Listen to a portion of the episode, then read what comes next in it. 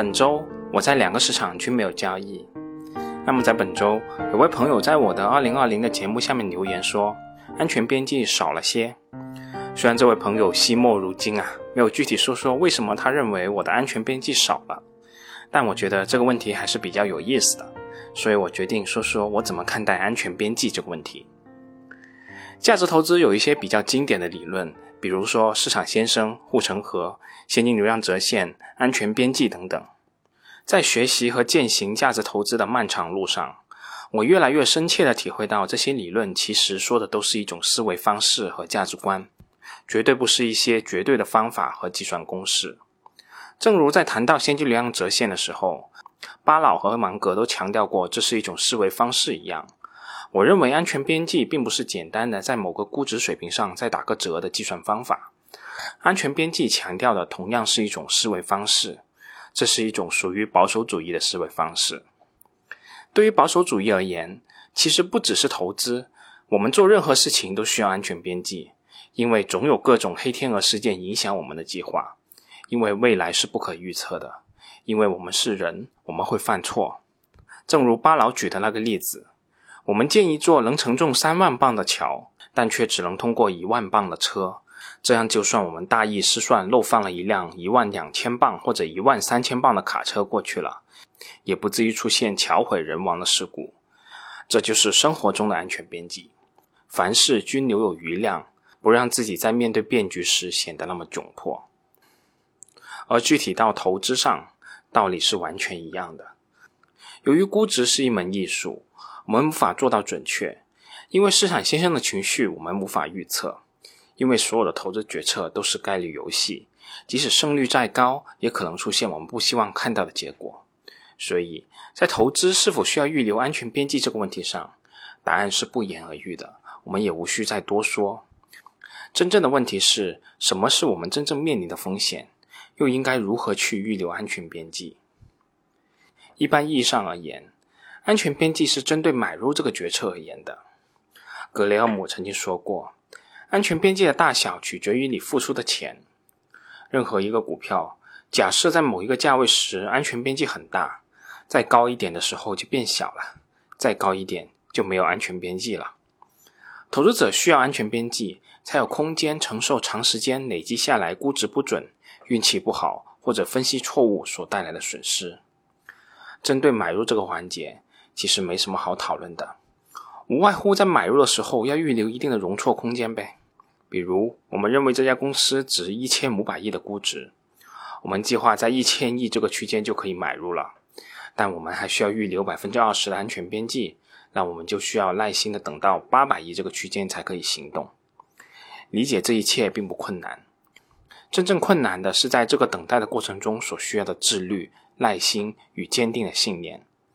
我一直认为这是价值投资者自我修炼的过程。正如巴老经常举出的击球区的例子，其实道理我们都懂。真正困难的是当我们上场以后，面对飞来的球那一瞬间做出的决策。这不是看几张图明白一个道理就可以做到的，这需要一个严格的训练过程。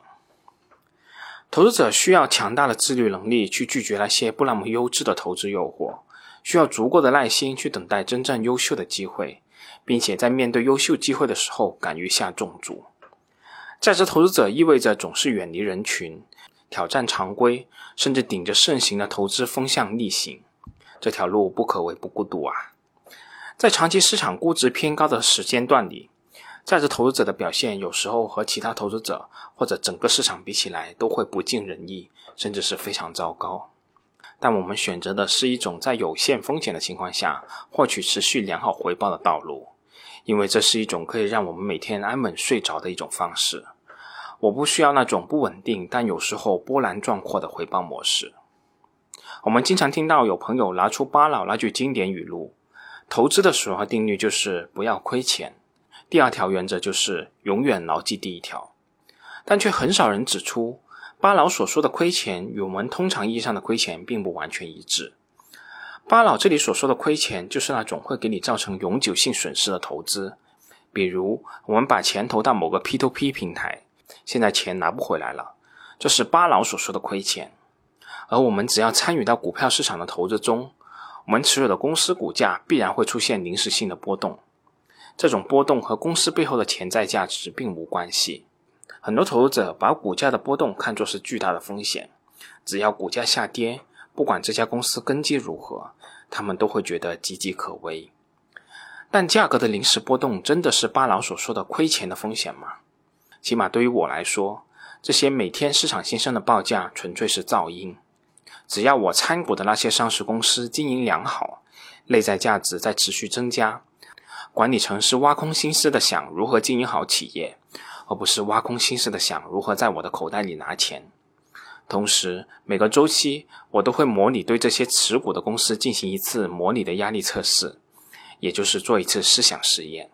思考一下这家公司在最坏的情况下会出现怎么一种情况。当出现这种情况的时候，对我会有什么样的影响？这种后果我是否能够承受？如果这些方面都没有太大的问题，那么持有这家公司的股票，我每天晚上都可以睡个安稳觉。我想，这就是最适合我的安全边际。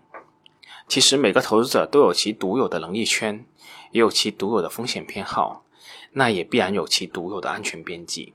这个问题并没有一个非黑即白的答案，但我想最基本的判断标准是：你做出买入这个投资标的的决策以后，每天晚上是否能够安然入睡。好了，